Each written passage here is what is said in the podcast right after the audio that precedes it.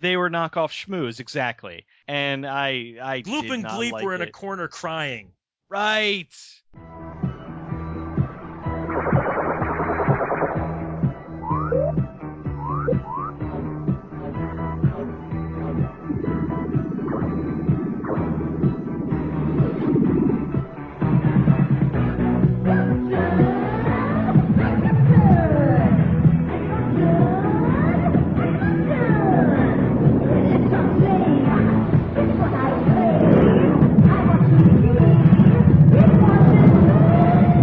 Radio Drome. Welcome to another Thursday night episode of Radio Drome. I am Josh Hadley. With me, as always, is Cecil T. Robot. Howdy. Very short and to the point. Alex Jowski. yes, Alex Jowski is here. What was the goofy giggle for?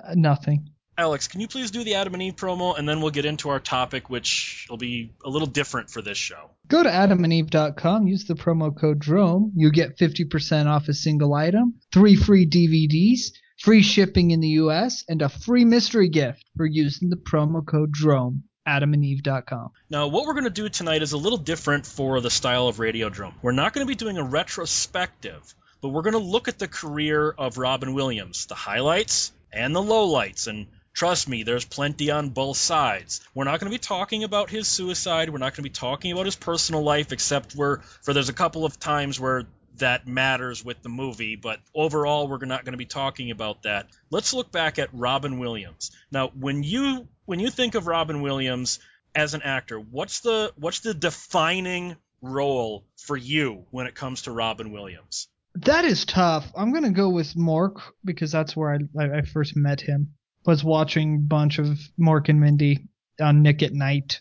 I watched it so much and I enjoyed it. And then I would see, you know, he'd pop up in movies here and there, and my sister and I'd be like, "Look, it's Mork in a movie."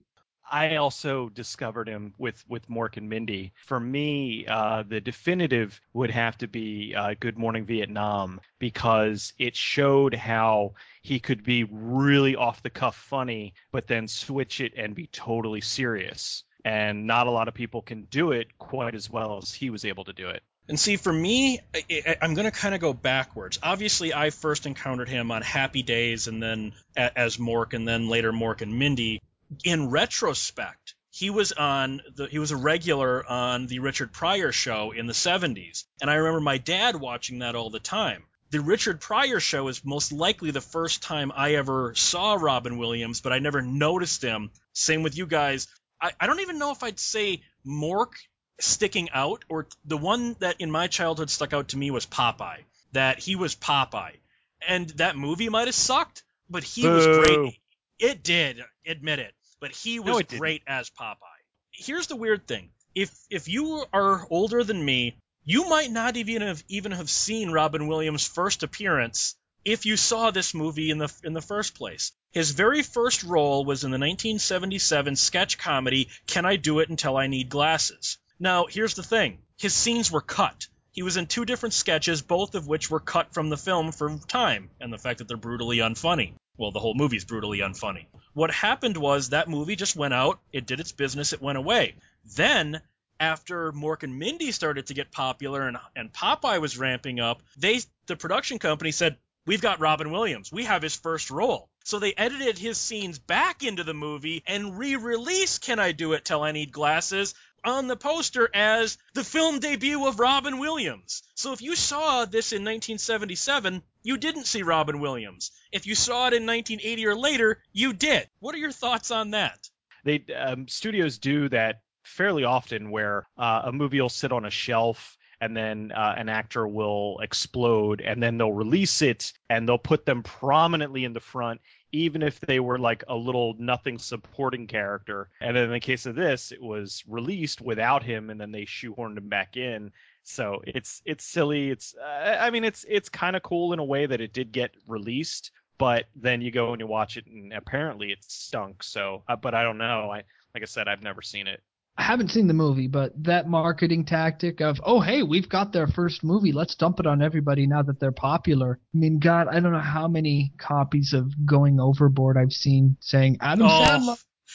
yes. It's like a wall of that in Rubberneck at Walmart. A- after Can I Do It? Till I Need Glasses, he moved on to the Richard Pryor show, Laugh-In. He was on the uh, Mary Hartman, Mary Hartman third spinoff, America Tonight. And then he got his breakout role in Happy Days as Mork from Ork. Because what a lot of people don't seem to remember was that not only was Mork and Mindy, not only was Mork and Mindy a spin-off of Happy Days, but that's where Mork first appeared as sort of this gremlin, this gremlin alien that only Fonzie could see in a couple episodes, and he was so popular that they gave him his own show. They even put him on the quickly canceled other Happy Days spinoff, Out of the Blue. That Mork was in that too. After Mork and Mindy, he became a superstar. All right, Cecil, let's talk Popeye. His true film debut. I'm not counting Can I Do It Till I Need Glasses because he was cut out of that. Popeye, I think he stole that movie. That movie sucked ass, but he was fantastic in it. Well, yeah, he did steal the show, but everything about the movie, like I, I was never a big Popeye the cartoon fan, but the movie had mirrored all the elements. Well, actually, I shouldn't say mirrored because that would be the opposite. But uh, they managed to duplicate so many of the things within the cartoon and make them live action. They, it was one of the best adaptations as far as like visually they did a really good job tonally with it. They kind of took the cartoon and were able to extend it out to about two hours. And I don't know, like I, I think that he had the voice down, he had the look down, the, the mean, facial mannerisms, the facial mannerisms, all his little like, you know, like all the little you know quirks and and whatnot. And so yes, he definitely took it and made it better. I think that um, without him, it wouldn't have been as good of a movie, but it's still very enjoyable with him in it. It's nowhere, I wouldn't even put it in the realm of being a bad movie.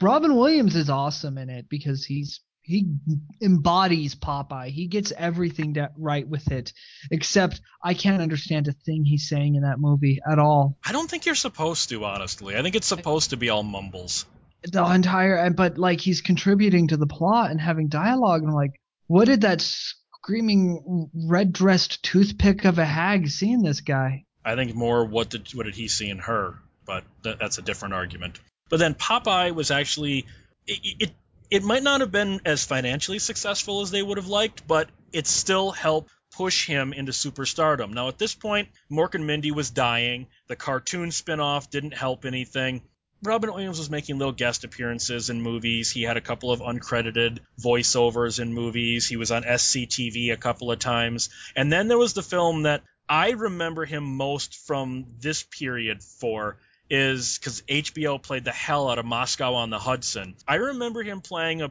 pretty stereotypical, but I guess for 1984, relatively accurate Russian trying to escape into New York. Have either of you guys ever seen Moscow on the Hudson? I did when HBO was just running the hell out of it. I, yeah, so exactly that they ran the shit out of that movie, didn't they? For years, it's like uh, they made it seem like this movie just came out, even though it was like in the late '90s. Yeah, they played the hell out of that. It's actually not a bad movie. Some people like crap on it because it is really melodramatic. It's also really 80s. Very 80s. It's actually it's not that bad you know. And I'm going off memory here. I think pacing was the largest problem that it had. Uh, in all honesty, it was not well paced. Well, it's kind of frantic at the beginning and frantic. He's like, "I'm this. I'm gonna, you know, defect from Russia. Here we go. Yeah, yeah." And then it's just like really slow romantic comedy. And then it picks up again at the end. That's what I mean. It's not. It's not paced well. It's almost episodic. The first half hour is this then the set is him escaping to New York and find and the you know the goofy fish out of water stuff. The second act is the love story, and the third act is every is him coming to terms with everything. It is really episodic. I think that's the biggest problem. Yeah, he's got his long drawn out love story with the other one from the citizen class, citizenship class, Maria Conchita Alonso. Uh, I have seen it, but I haven't seen it in a very long time. But uh, I remember really enjoying it. But I pretty much agree. I remember it kind of uh, slowing down a little bit in the middle. I, I, I remember enjoying it.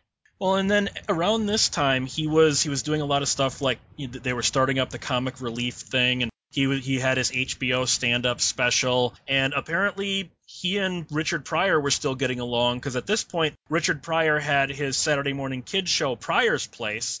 Robin Williams would pop up on that occasionally. So clearly he and Richard Pryor still got along back from the 70s. So it was around this time. Now the PG-13 rating had just come in. He he tried a, an early big budget PG-13 movie called Club Paradise where he is an, an Illinois firefighter who goes off to the Caribbean and buys a resort, and then a, a fake war happens, and the British get involved with Peter O'Toole, and it's it, the plot is is really throwaway. What's what to me I like about Club Paradise, the stuff with Rick Moranis and Eugene Levy and Robin Williams. He is clearly making this movie up as he goes along, and it's working there's not a lot of actors that you can do that for, especially in the 80s. Oh hell yeah! I, I remember. Club Am Paradise. I right that he is clearly making this movie up as he goes? it That had he's he's not be. part of the script. Yeah, it it really just goes off the rails to the point of where it's like this is this is silly. If they wrote this the way that it is, then yeah, they they I don't know either that or there was just a lot of creativity going on with this. I, I, think, you it was creativity up the nose because this was at the point where Robin Williams had a little bit of a snow problem. Yeah, that's kind of what I'm leaning towards. But the thing was, it was so ridiculous. It was one of those movies where, uh, at the time, a lot of people didn't like it It because of bombed that. hard in It bombed really hard uh, because it was just it was too all over the place. But I think uh, it's something, especially now, unfortunately, uh, that he's dead, that a lot of people are going through his back catalog, and this will be one of the ones that I think is rediscovered, and people see that it's actually genuinely funny. I haven't seen it, but the fact that it's all made up would not surprise me because Robin Williams is really known for ad libbing on set. Well, th- that's why I'm saying I don't have any evidence that that's what's that's that that is what happened. It just has that vibe of. I mean, you got Eugene Levy and Rick Moranis and a couple of Saturday Night Live uh, al- alums, and you've got Robin Williams clearly just playing off one another rather than actually reading off of a script. I mentioned he had a bit of a cocaine problem. Cecil, I know you can back me up on this. Robin Williams was so high when he recorded the Max Headroom Christmas Turkey special for Cinemax. He has no memory of rec- of recording that TV special. That's that's a pretty good cocaine problem, even for the '80s, isn't it, Cecil? Oh yeah, you just you can see he is high as fuck in that, can't you? he goes in 3000 different directions like max headroom just starts talking and then he hands it over to robin williams and who knows how long he rambled for that they kind of edited it down but yeah he just went all over the place so he was you know he, yeah he was definitely on something Now, around this time, like I said, he was doing a lot of relief work. He was doing comic relief. He was actually doing like some of this is when like We Are the World and all that was going around. He was doing some of those stand up for charity gigs and whatnot outside of comic relief, and he was he was very much an activist at this same time. Then this is the movie that made him a superstar, which was 1987's Good Morning Vietnam, a film I don't particularly like. I, I, I didn't it just didn't sit right with me. And then when I find out that the guy he's playing in that says, yeah, not a damn thing in that movie actually happened because I would have been court martialed after the first one of the things he pulls in this movie, kind of pissed me off because you know how I feel about just making up a movie and calling it a true story. But that's got nothing to do with Robin Williams. Just the movie never hit me. Good Morning Vietnam is a great movie. However, it's always considered like the greatest comedy ever. I'm like, no, no, it's not a comedy. It's a really serious war movie that's about a funny guy. Because it, it, there's too much drama in it for it to be considered a comedy, even though it is funny. I just have trouble with it being called a comedy. like I said earlier, I, I think that um, this is really for me the definitive Robin Williams role. He was so good in this, and uh, I'm with Alex. People a lot of times will call this, uh, you know, one of the greatest comedies ever, and it is very funny. Like when he is on a roll, there, like you're laughing your ass off. But there are some tremendously sad moments. There's some really heavy drama in it, and that was kind of the the thing was that this guy was using his voice to express and show all the horrors and stuff that was going on and stuff that was getting covered up. Granted, it wasn't. It may not have been factual, but it still made for a very good and compelling movie. Well, and then after that, he he he had his first collaboration with Terry Gilliam as King of the Moon in The Adventures of Baron Munchausen, the tremendous bomb. Now, I haven't seen this movie since '88, so I honestly don't remember whether it's any good or not. I didn't, I didn't even I didn't even remember honestly that Robin Williams was in it till I'm looking at his IMDb page.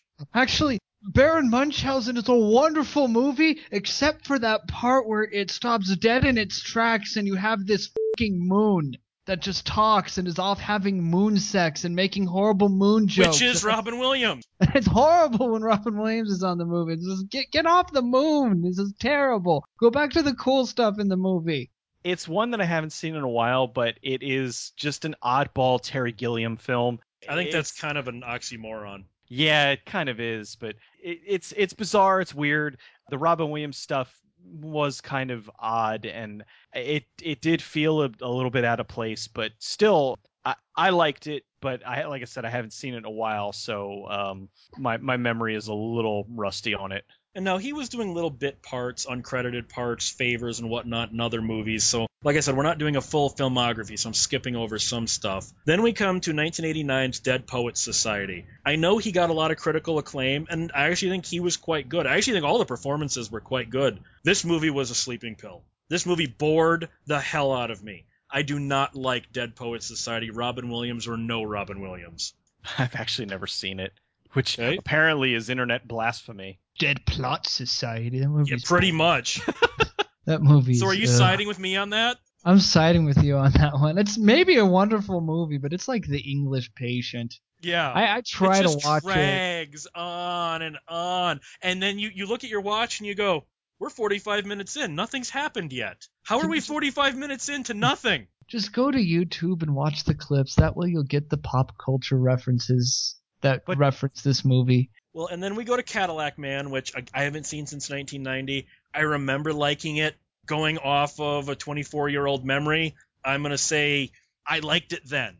Same thing. I remember liking it then, but that was a long time ago. Same thing. I remember, you know, Cinemax used to play it like every day in the afternoon during the summer, so I watched a lot of it, but I don't remember a damn thing about it.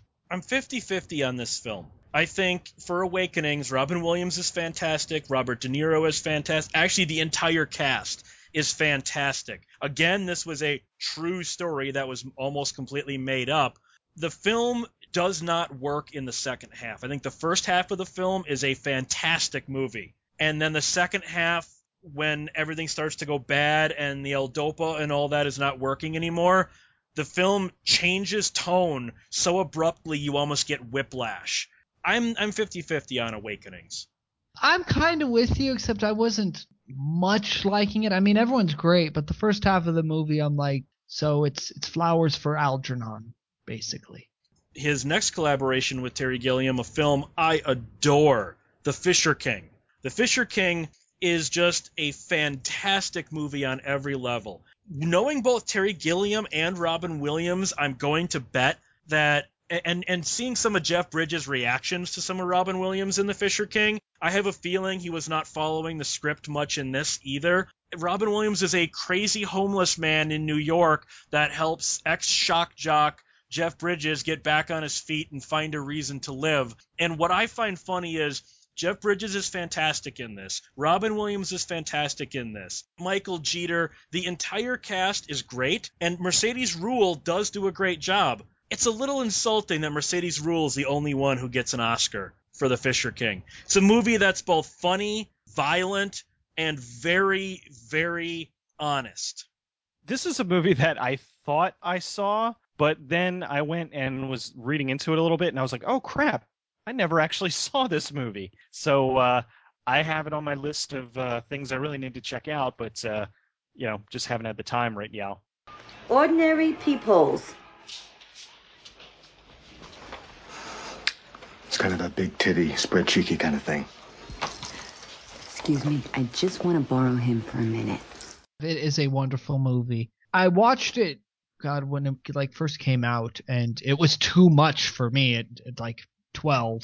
Well, it also kind of crosses genres because Robin Williams is crazy in this, like schizophrenic, and he fantasizes that he's a knight in ye times of old, and he's got like armor made out of garbage cans, and he's fighting imaginary giant black knights on flaming horses. So there's a bunch of fantasy sequences in the middle of this bum story in New York. And that horrible stuff that made him turn into crazy homeless man. That's a tough scene to watch. When Yeah, you, you find out why he goes crazy, it really does hit you. And then it's a very well put together movie. You Yes, need- and- you need to see this, Cecil. You and really as do. far as Terry Gilliam goes, this movie is pretty much it's, it's level. Yeah, the main character hallucinates a lot, but you're you're with him. You understand these are hallucinations. It's not as bizarre as Terry Gilliam normally gets. And then after this, we move on to Hook, a movie I despised on every level. So I got nothing to say about Robin Williams in Hook. Yeah, um, I know Hook is one of those movies that people love. I never really liked it that much. I don't have any problems with Hook. I'm I'm not gonna come defend it. I don't love it that much, but it's not bad. And then after Hook, he had an appearance that I didn't realize, along with Dustin Hoffman. Any of you guys ever seen the Bloom County TV special, A Wish for Wings That Work, the Christmas special from 1991? Nope. I didn't know Bloom County did a special. Robin Williams and Dustin Hoffman are two of the flightless birds in the group therapy session, both uncredited. But it's clearly Robin Williams. He just wants to. He just wants to be an albatross. It was So- probably recorded on the set of Hook in between takes. he and Christian Slater were the only reason I watched Fern Gully. My wife made me watch it, and I was against it until I'm like, Robin Williams is in this, Christian Slater. You know what? I'll watch Fern Gully. I didn't like it, but I watched it.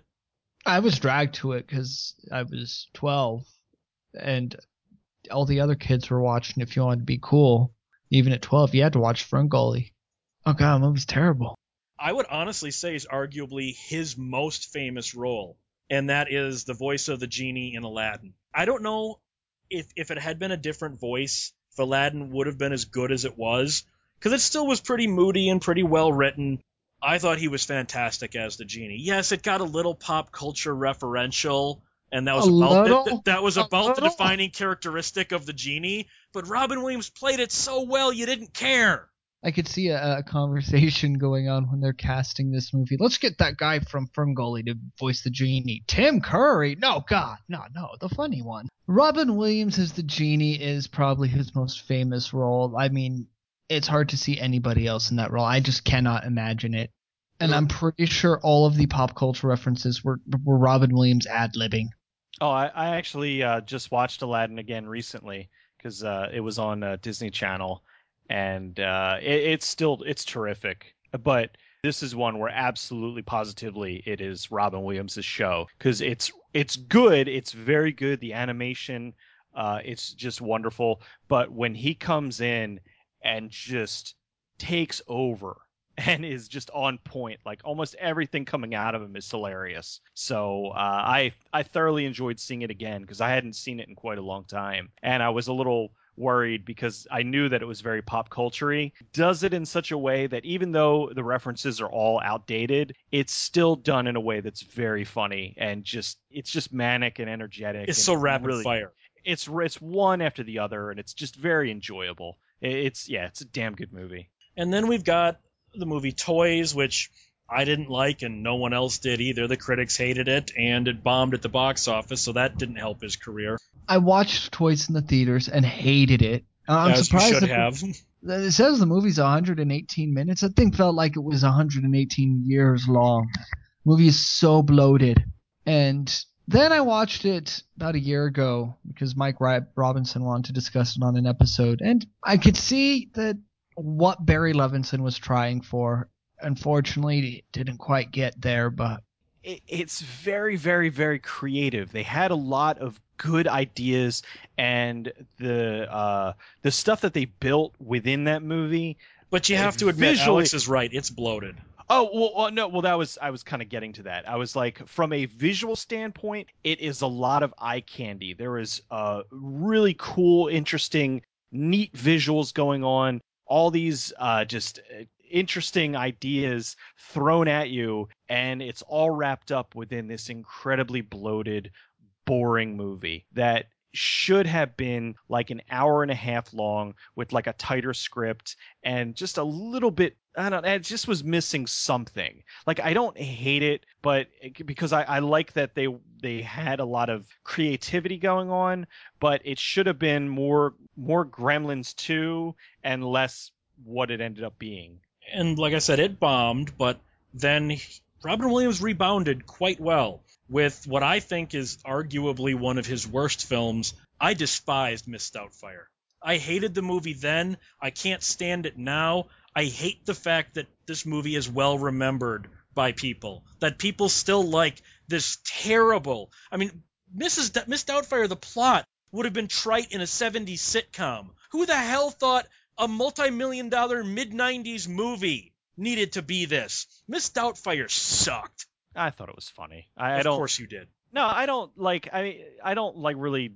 I like it. It's it's you know it's not something I'm gonna sit down and watch every time. But if I'm flipping cable channels and it's on and it's um one of the scenes with Robin Williams, you know, going back and forth with um Pierce Brosnan, I'll leave it on and I'll laugh. But eh, you know, it's not something I'll watch over and over again. I do think that it got overhyped, but I don't think it's a bad movie. I don't have any issue with it. Miss Doubtfire I loved when I first watched it, and I still watch it from time to time, and there's parts that make me smile, but then the rest of it, because they used to play this every Saturday at work, and Kevin and I would watch it and get to talking about this movie is horribly morally bankrupt. it's also guy- trite. Isn't the plot straight out of a Three's Company episode? Yeah, it is, but like everything about it. Okay, so Dad's gonna dress as in drag to uh, defy the law and see his kids, and he has that speech at the end, and I'm like, I'm with the judge here. He, you, you, you, he got off easy at the end of that movie. Everything in that movie just feels morally bankrupt. And then Pierce Brosnan's kind of a nice guy. And he there's like, oh, he's the villain because he's the not Robin Williams. I will give the movie credit for at least not having a particularly happy ending. Like Sally Fields still had custody of the kids, and it was like the only thing was they were going to kind of work out a little bit more time that he could spend with them. So it wasn't like the happy ending that they were expecting. It wasn't, you know, he got custody of the kids because of this or they got back together or whatever yeah, I'll let you maybe see the kids a little bit more, and that was it. So I at least applaud them for not having the total super sickening sweet happy ending. Well, speaking of a not super sweet, sickening happy ending, both in real life and in the show, then we come to Robin Williams' Homicide Life on the Street episode, Bop Gun. I'm going off memory here. I haven't seen this since the 90s, but I seem to remember him being a tourist that comes into town with his wife and kids into Baltimore, and his wife and kids get killed in a random street shooting. He is trying to deal with it. I can't say. Why, do you think it should be easy? Some sort of snap? Take another look. Take your time.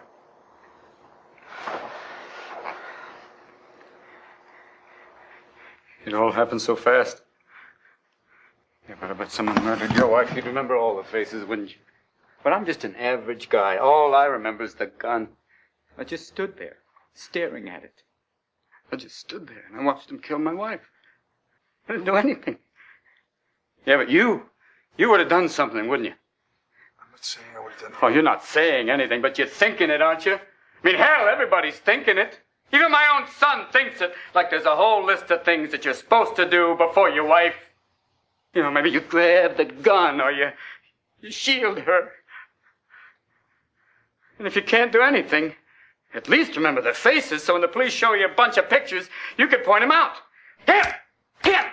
Here! No. That's not the way we do things here, Mr. Ellison. We need your help in finding the men that murdered your wife. You tell me who did it. I'll identify them.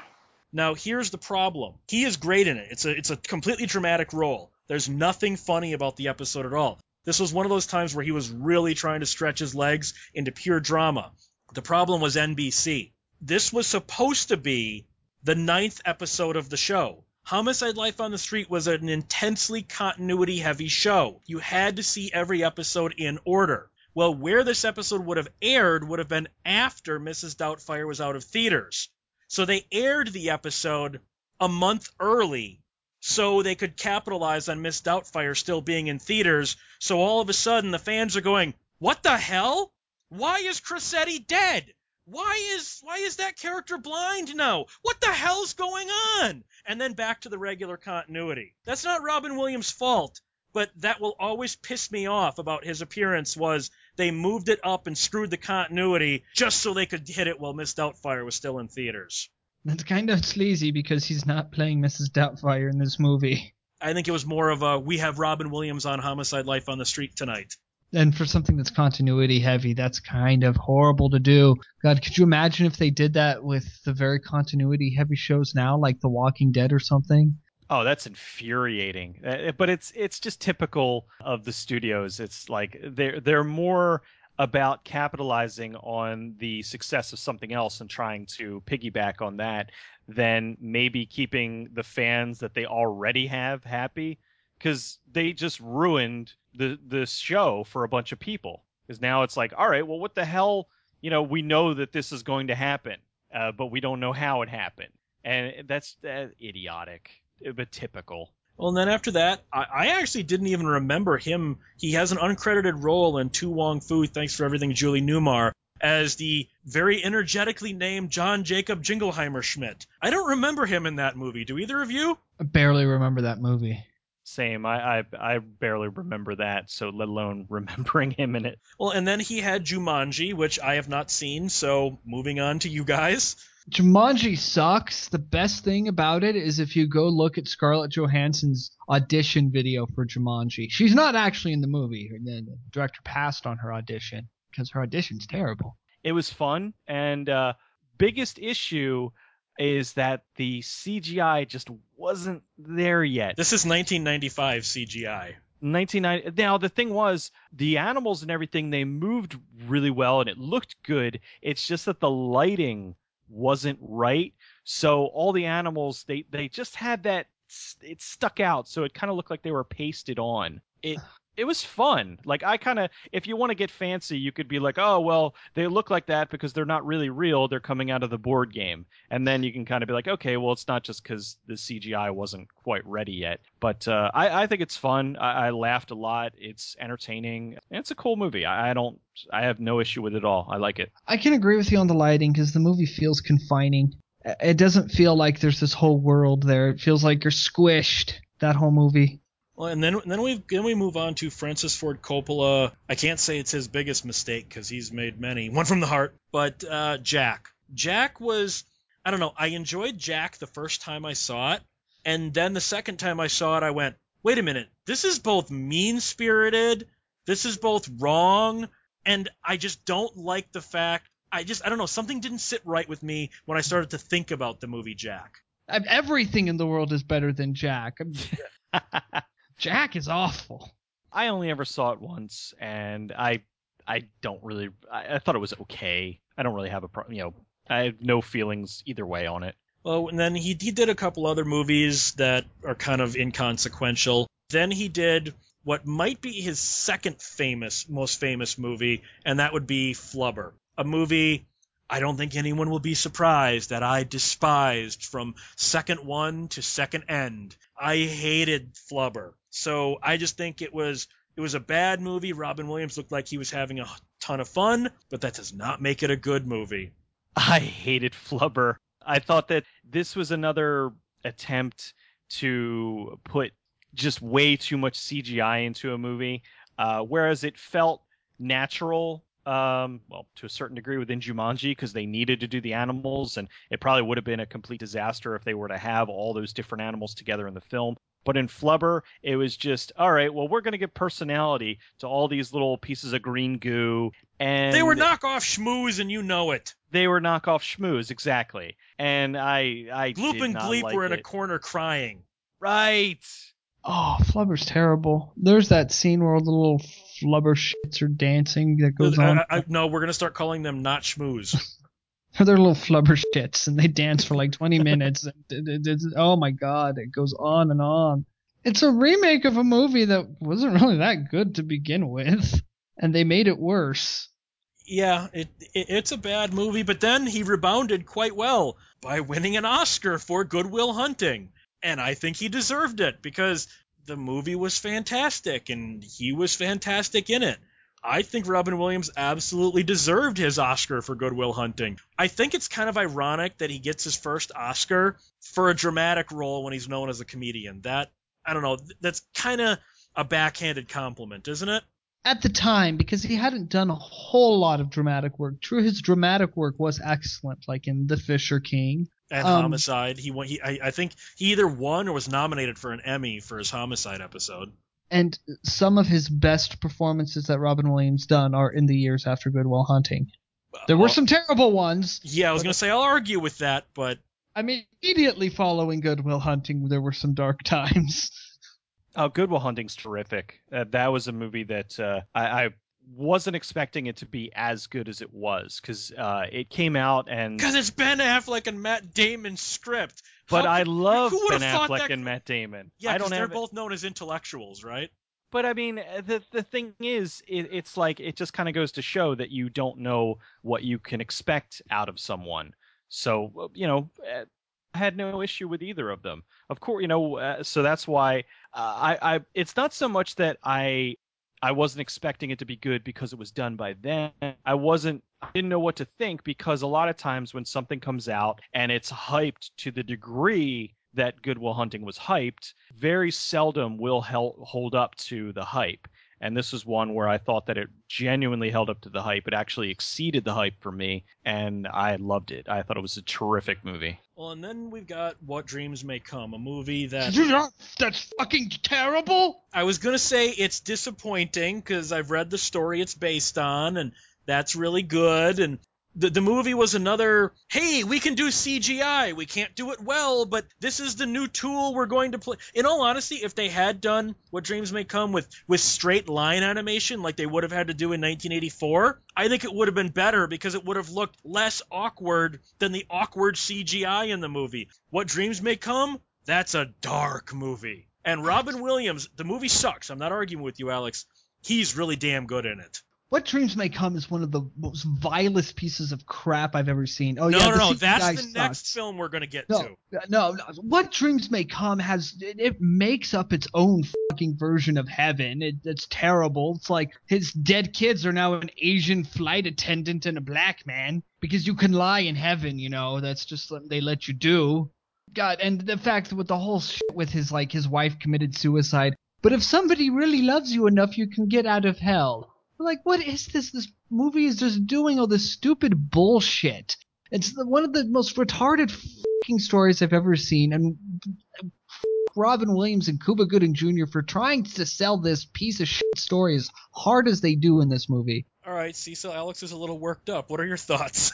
Uh, I need to see it again because uh, I the only thing that I remember is it being really, really, really colorful and a lot of and the bad CGI. CGI. And the that's, bad that's where the color comes from. Exactly. So I I I, I do want to see it again because I I remember it being interesting, but uh, I just I don't remember a whole lot from it. Now, Alex, you might think that's vile. I think Patch Adams is one of the most vile films I've ever seen. Not only is it a terrible movie in and of itself, not only is it a terribly made movie in and of itself, the fact that it's also based on a true story, in quotes, where the actual Patch Adams has distanced himself saying, whoa, whoa, whoa, that ain't me and that ain't my story that you're seeing there. But the fact that they, in real life, Patch's best friend, who was male, does get murdered. Well, in the movie, the fact that they would change that male character to a female character to give the movie Patch Adams a romantic interest so he could feel the loss more is just pissing on reality. Patch Adams is a vile movie with no zero redeeming qualities to it. And I actually got mad at Robin Williams for agreeing so enthusiastically to do this piece of shit. Not only that, the mo- the movie was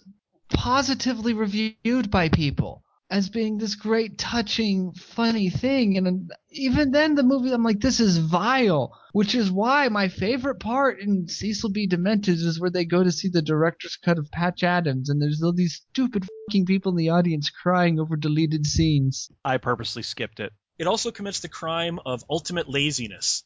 The movie takes place in the 1970s. Besides hairstyles, you'd never know that, where they have digital answering machines, 90s model cars, modern televisions.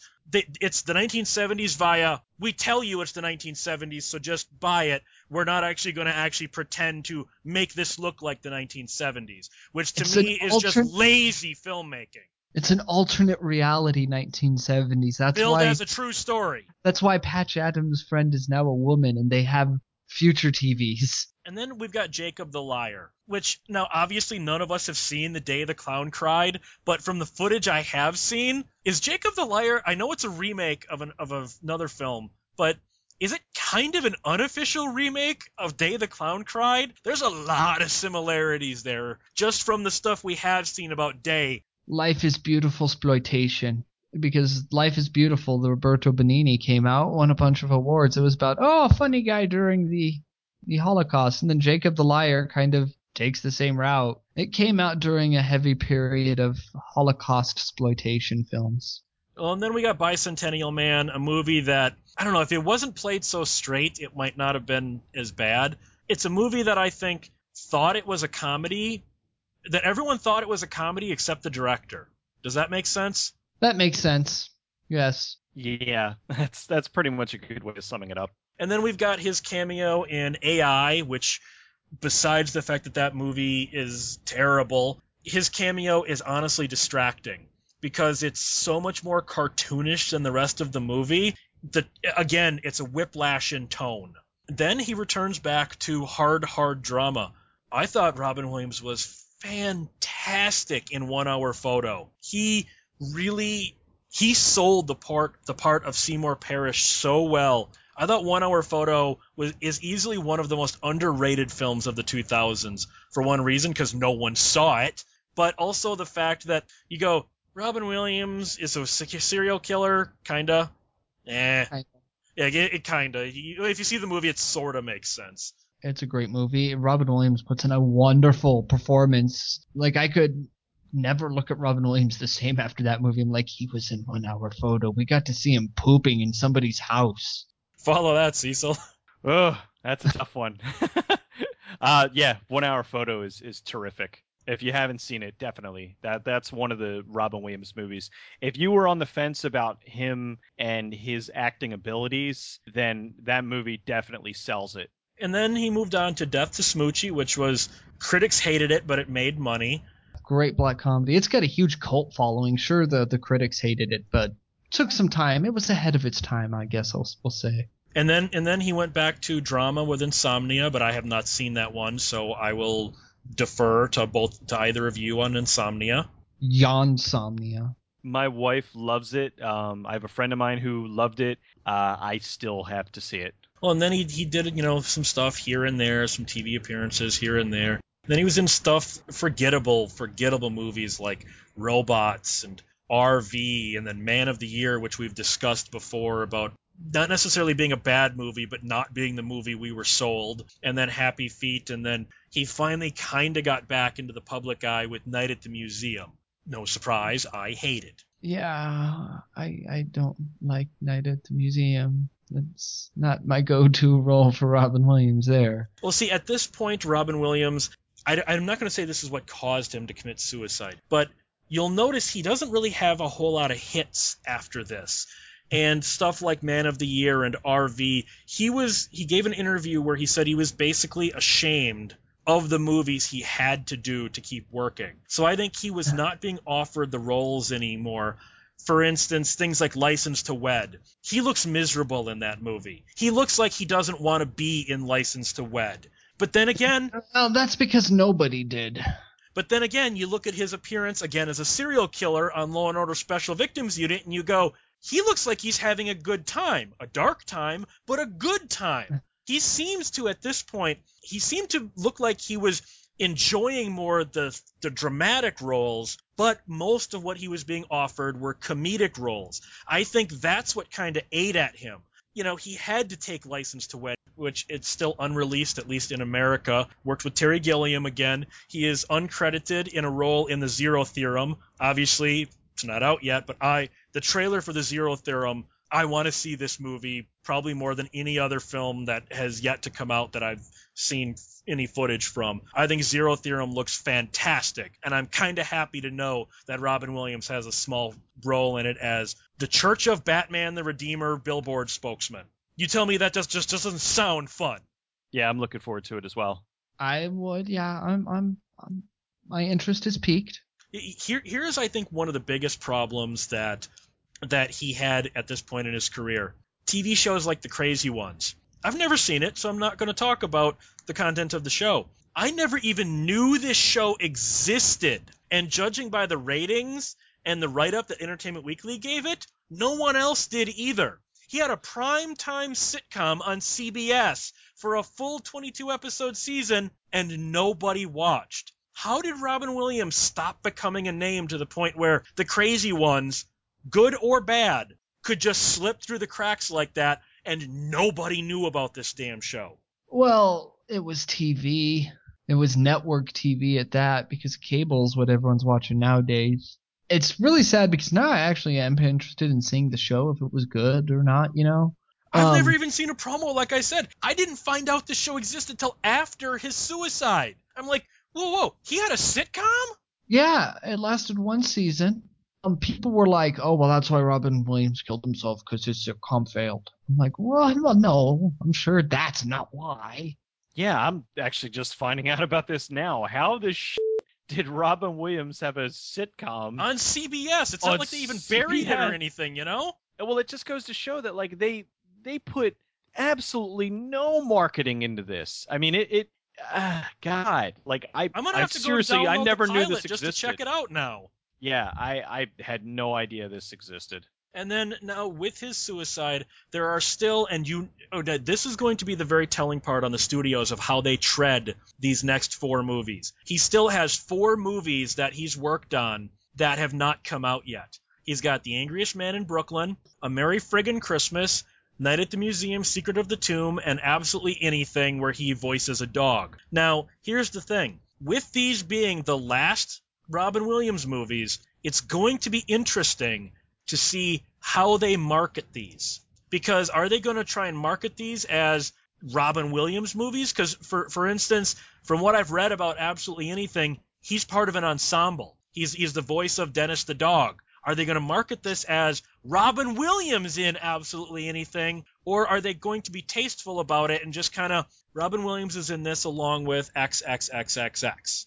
How they're going to handle them is well, it's Night at the Museum, Secret of the Tomb. That's already made. It's in the can. People are already expecting him to be in it. It's the same way that we're having Philip Seymour Hoffman in the next two Hunger Games movies years after he's died, because people know that this is what he did before he died. I just hope they don't have tasteless marketing. That's gonna be like Robin Williams and Ben Stiller.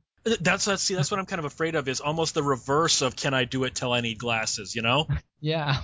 Here's exactly what they're gonna do. They're going to because What do um, you know? You don't know shit about marketing.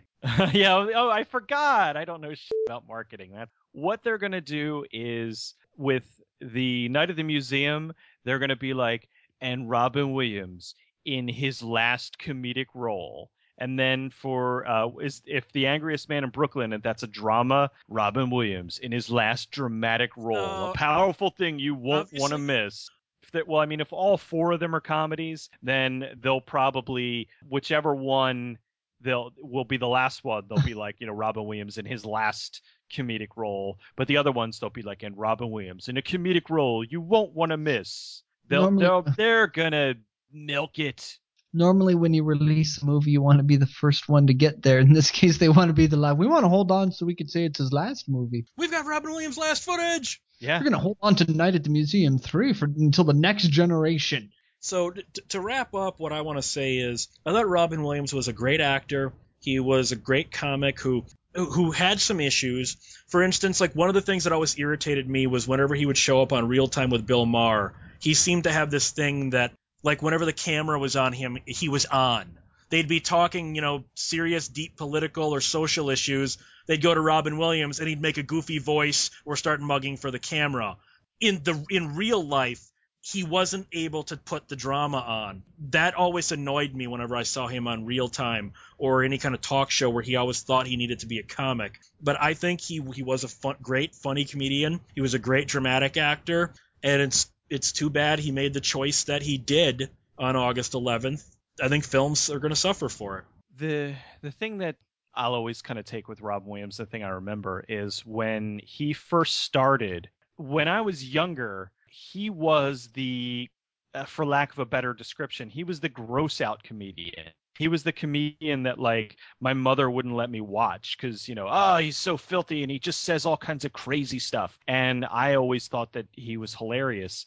And it's a shame that as he got older and he still was very funny but it became very clear that he was happier making dramatic films. And unfortunately, he had done so much comedy over the years that the studios just did not want to give him those dramatic roles that were for genuinely good movies. So that's why he was always doing these smaller films and was terrific in them. And then the bigger films he was doing were movies like Old Dogs and stuff that were Pay- just paycheck movies. paycheck movies that were just horrible.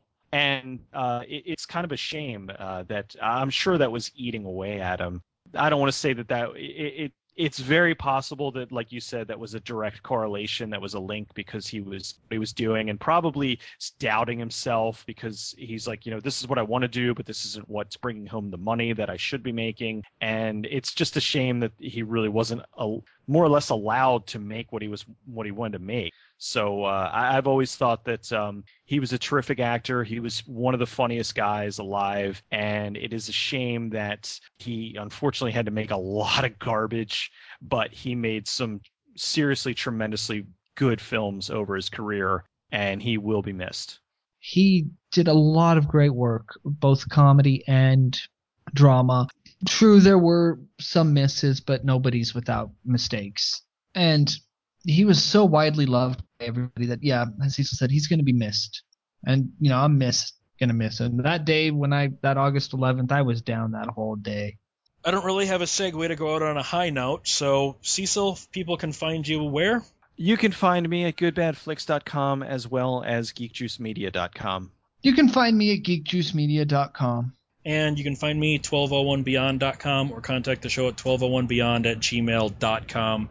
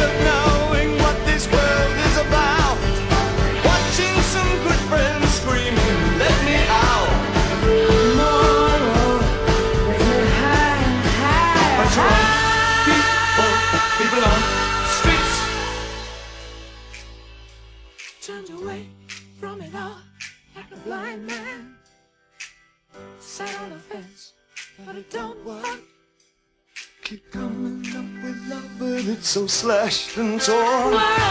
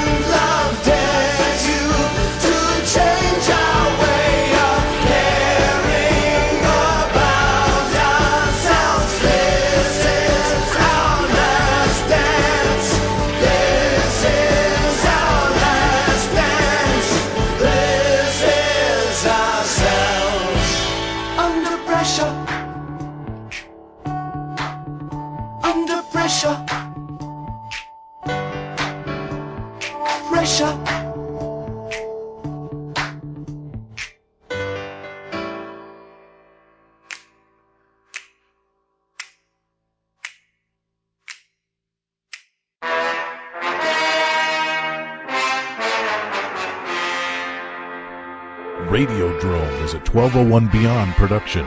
Visit 1201beyond.com for more great shows.